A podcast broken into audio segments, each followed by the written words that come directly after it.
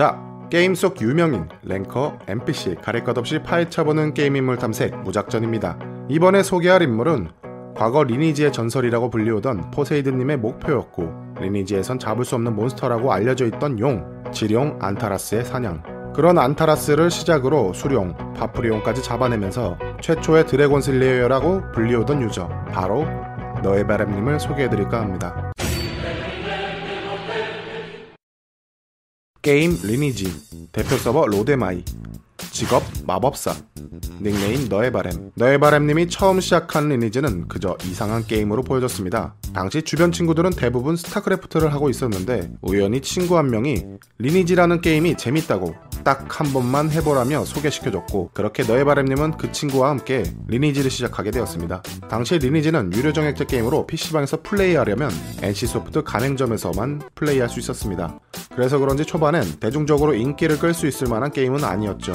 너의 바램님은 데포로즈 서버에서 처음 캐릭터를 생성하였고 당시 RPG 게임을 잘 모르던 그는 초보 중에 왕초보였습니다. 그때 마침 친구들과 단골로 다니던 PC방의 손님들이 리니지를 하는 것을 보면서 하나씩 알려주기 시작했고 가르쳐준 대로 열심히 친구들과 함께 PC방의 손님들과 친해져가며 리니지를 즐기기 시작했습니다. 그렇게 리니지 왕초보 시절부터 서서히 리니지에 재미를 붙이자 데포로즈 서버를 플레이하면서 한두 명씩 인연이 생기게 되었고 그 인물들은 후에 서버에서 명성이 높은 인물들로 거듭나게 되었죠. 2000년도 7월쯤 너의 바램님은 리니지에 익숙해지기 시작했고 리니지의 인기가 상승되기 시작하자 새로운 서버들이 추가되었고 그렇게 리니지 가맹 PC방과 손님들이 늘기 시작했습니다. 그러자 스타크래프트를 하던 친구들까지 너의 바램님과 함께 리니지를 즐기고 싶어 했고 그렇게 친구들과 함께 하고 싶어 했던 너의 바램님은 신서버였던 데컨 서버를 시작하게 되면서 너의 바램이라는 캐릭터명을 사용하기 시작했습니다. 역시 게임은 같이 해야 재미가 두세 배로 늘어가는 걸까요? 친구들과 항상 단골 PC방에 모여 리니지를 플레이하였고 7검 4셋을 맞춰가던 시점에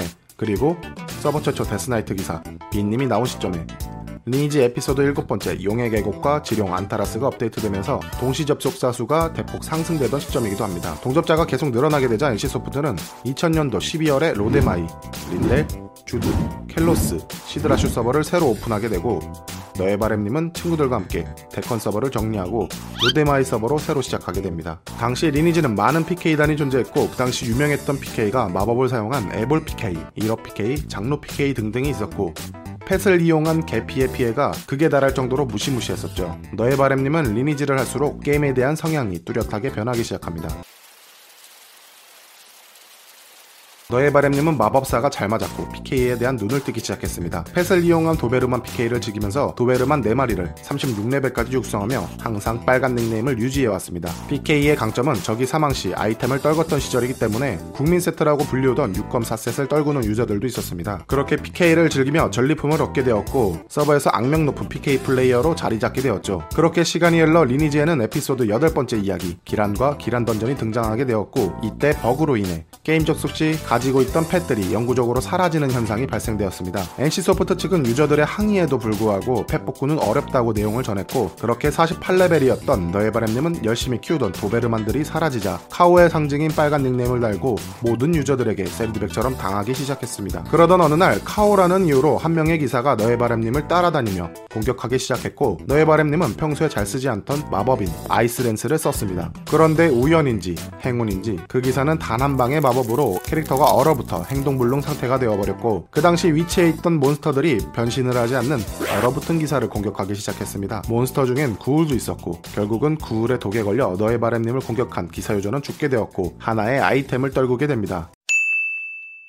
너의 바램님은 이것을 기회 삼아 도배 PK는 시원하게 포기하고 아이스랜스와 테이밍을 토한 구울을 끌고 다니며 다시 한번 PK를 시작하게 됩니다. 그렇게 너의 바램님은 로데마이 서버에서 많은 유저들의 공공의 적이 되었고 얼마나 심했으면 리니지 운영자가 직접 너의 바램님을 소환해 PK를 자제해달라고 요청까지 했으며 너무 심한 날에는 게임 운영자가 직접 너의 바램님 계정을 강제로 종료시키기도 했습니다. 과거에나 현재나 리니지라는 게임은 상대 캐릭터에게 피해를 준다는 것이 큰 목표이자 즐거움으로 작용됐던 것 같습니다. 그러다 보면 상대방의 아이템이 복불복으로 떨어지게 되면 득템을 하는 것이었죠. 그래서 과거에나 지금이나 너도 나도 상대보다 더욱더 강해지게 되는 것이 목표였고 그렇게 되자 상상할 수 없는 과금 유저들이 나오기도 시작하며 아이템 강화에 울고 웃던 시절이기도 했습니다. 리니지 에피소드 아홉 번째 이야기 하이네 영지와 수룡 파프리온의 업데이트가 시작되었고 너의 바램님이 PK에서 즐겨 사용하던 마법 아이스랜스는 패치로 인해 nerf를 먹게 됩니다. 너의 바램님은 더 이상 PK를 하기 힘들다는 판단을 하였고 용던 6층에서 대박을 노리자는 생각으로 맷집 좋은 몬스터를 찾다가 사이클롭스 한 마리를 taming하게 됩니다. 그렇게 용던 6층에서 몇 번의 죽을 고비를 넘기다가 몬스터들에게 쫓겨 잠시 피하고자 용던 7층으로 들어가게 되는데 이때 처음으로 지룡 안타라스를 만나게 되었습니다.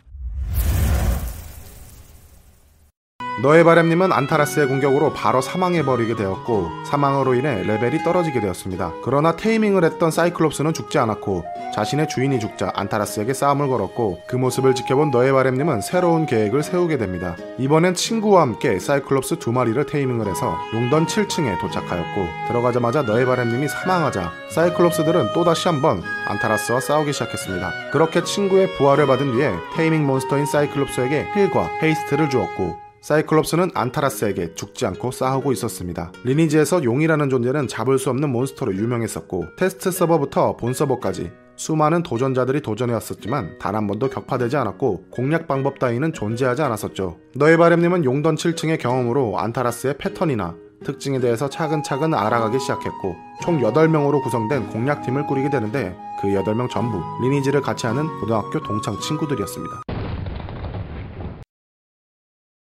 너의 바램님의 계획 중 가장 큰 비중을 차지하는 것은 안타라스 격파의 공략법이 다른 유저들에게 알려지는 것이 싫었고 PC방 단골 사장님께 부탁을 하여 8대의 컴퓨터가 있는 자리를 만들어 친구들과 함께 안타라스 격파를 시작하게 됩니다. 하지만 사이클롭스의 taming은 생각했던 것만큼 쉽지 않았고 일부 팀원들은 결국 해골 저격병과 장로 등 다른 몬스터들을 taming해서 사용했습니다. 캐릭터들이 모두 용던 7층에 도착하자 안타라스의 출현과 함께 파티원 한 명이 바로 사망을 하였고 사망한 파티원의 taming 몬스터인 사이클롭스가 안타라스를 공격하기 시작하면서 파티원 전원 마법을 통해 taming 몬스터들에게 공격 명령을 내렸습니다. 그리고 taming 몬스터들에게 heal과 haste를 계속 시전했고 총 공격이 3분 정도가량 지났을 때 지룡 안타라스는 바닥에 수많은 아이템을 떨어뜨리게 되며 죽게 되었습니다.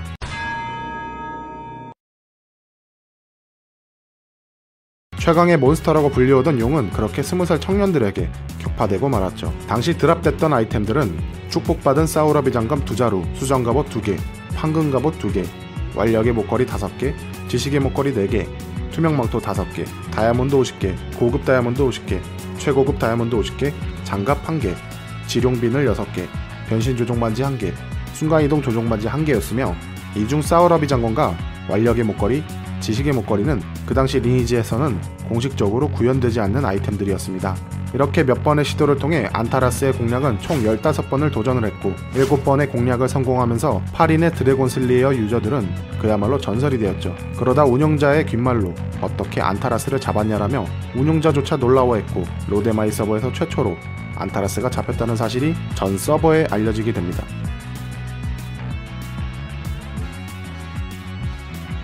안타라스의 공략을 7번으로 끝내었지만 8인 파티였기 때문에 단 한 명이 보상을 제대로 챙기지 못하였고 또 한 번 안타라스를 공략하기에는 땅속으로 숨어버리는 변수가 많았습니다. 그래서 수룡, 파프리온 공략에 대해 다시 한번 뭉치게 되었고 안타라스와는 다르게 광역 공격을 하는 파프리온을 연구하기 시작했습니다. 몸빵 캐릭터 두 명을 초대하고 한 명의 기사가 광전사 도끼를 들고 파프리온 근처로 계속 돌고 있을 때 taming한 몬스터를 공격하게 만든 뒤 던전 내에 있는 벽 뒤로 숨어서 파프리온의 광역 마법을 피하는 것이었고 이 공략법이 정답인 것 마냥 파프리온은 4분 만에 쓰러지게 되었습니다. 그렇게 총 14번의 파프리온을 사냥을 해왔고 이들은 용에게 얻었던 보상들이 희소성이 있다는 이유로 공략법을 숨기게 되었죠. 이후 쭉 미구현 아이템이었던 사우라비 장검이 공식적으로 구현이 되었고 리니지 최강의 검으로 자리 잡게 되었습니다. 이때쯤 haste 시간이 중첩이 사라지게 되면서 동시에 헤이샵들이 사라지게 되는 순간이었고 군터 서버의 포세이드님이 65레벨이 되었다는 소식이 있을 때쯤이었습니다.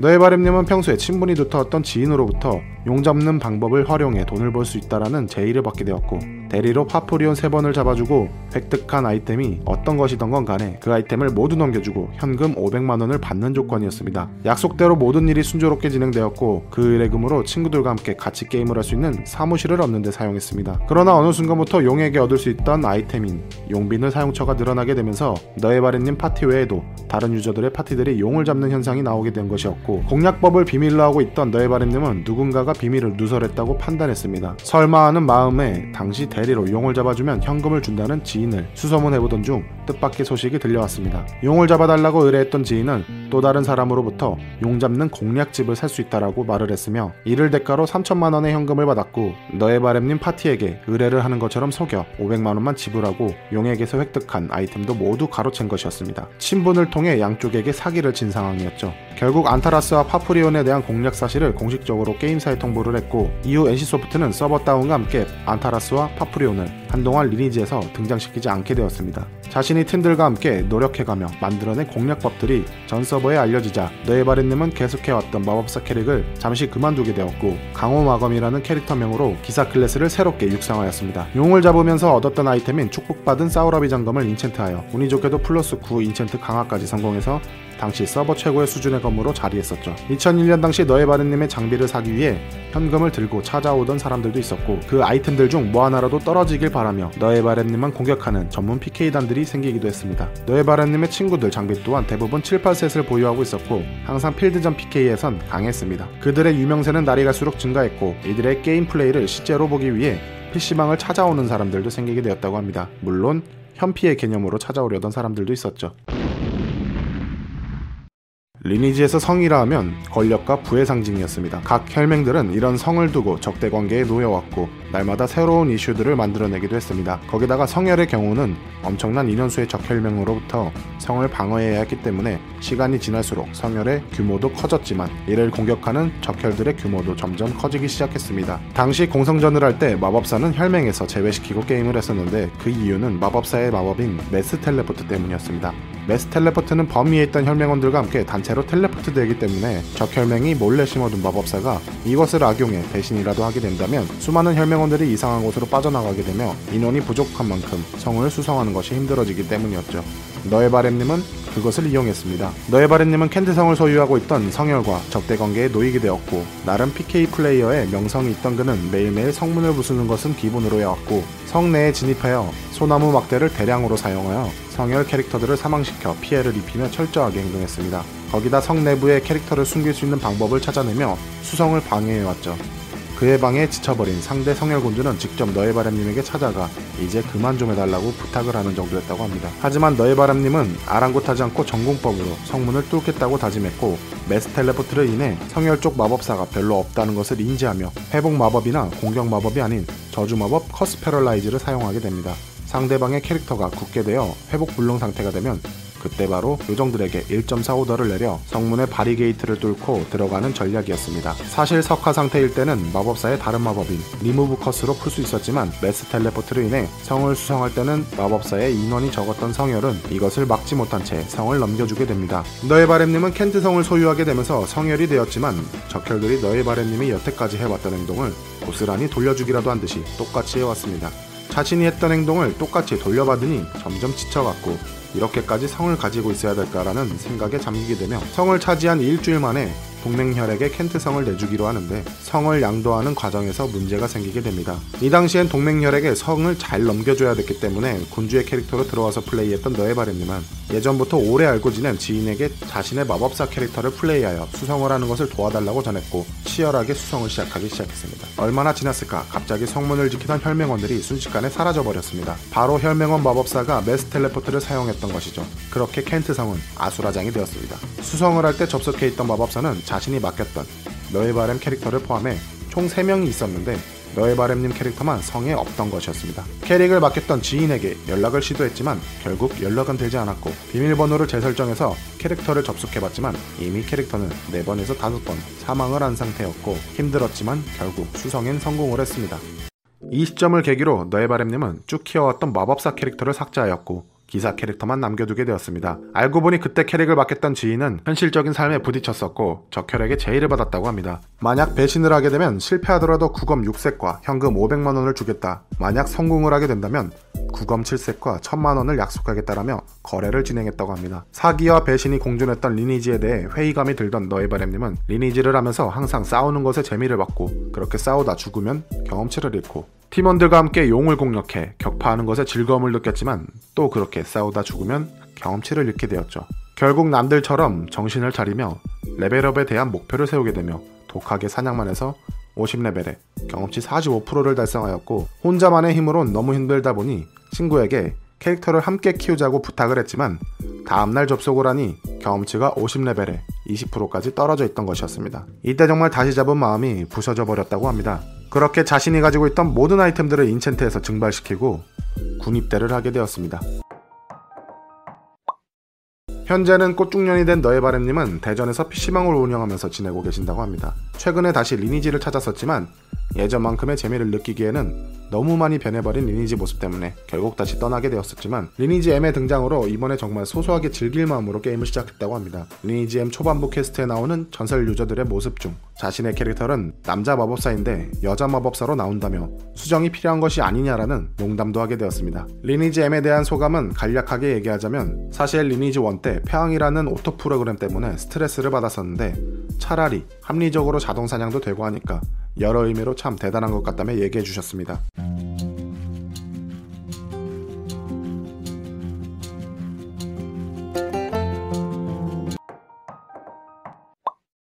너의 바램님에 대해 추가적인 정보가 있다면 댓글로 추억을 공유해주세요. 그럼 지금까지 게임 인물 탐색 무작전이었고요. 다음 인물 탐색에서 뵙도록 하겠습니다. 감사합니다.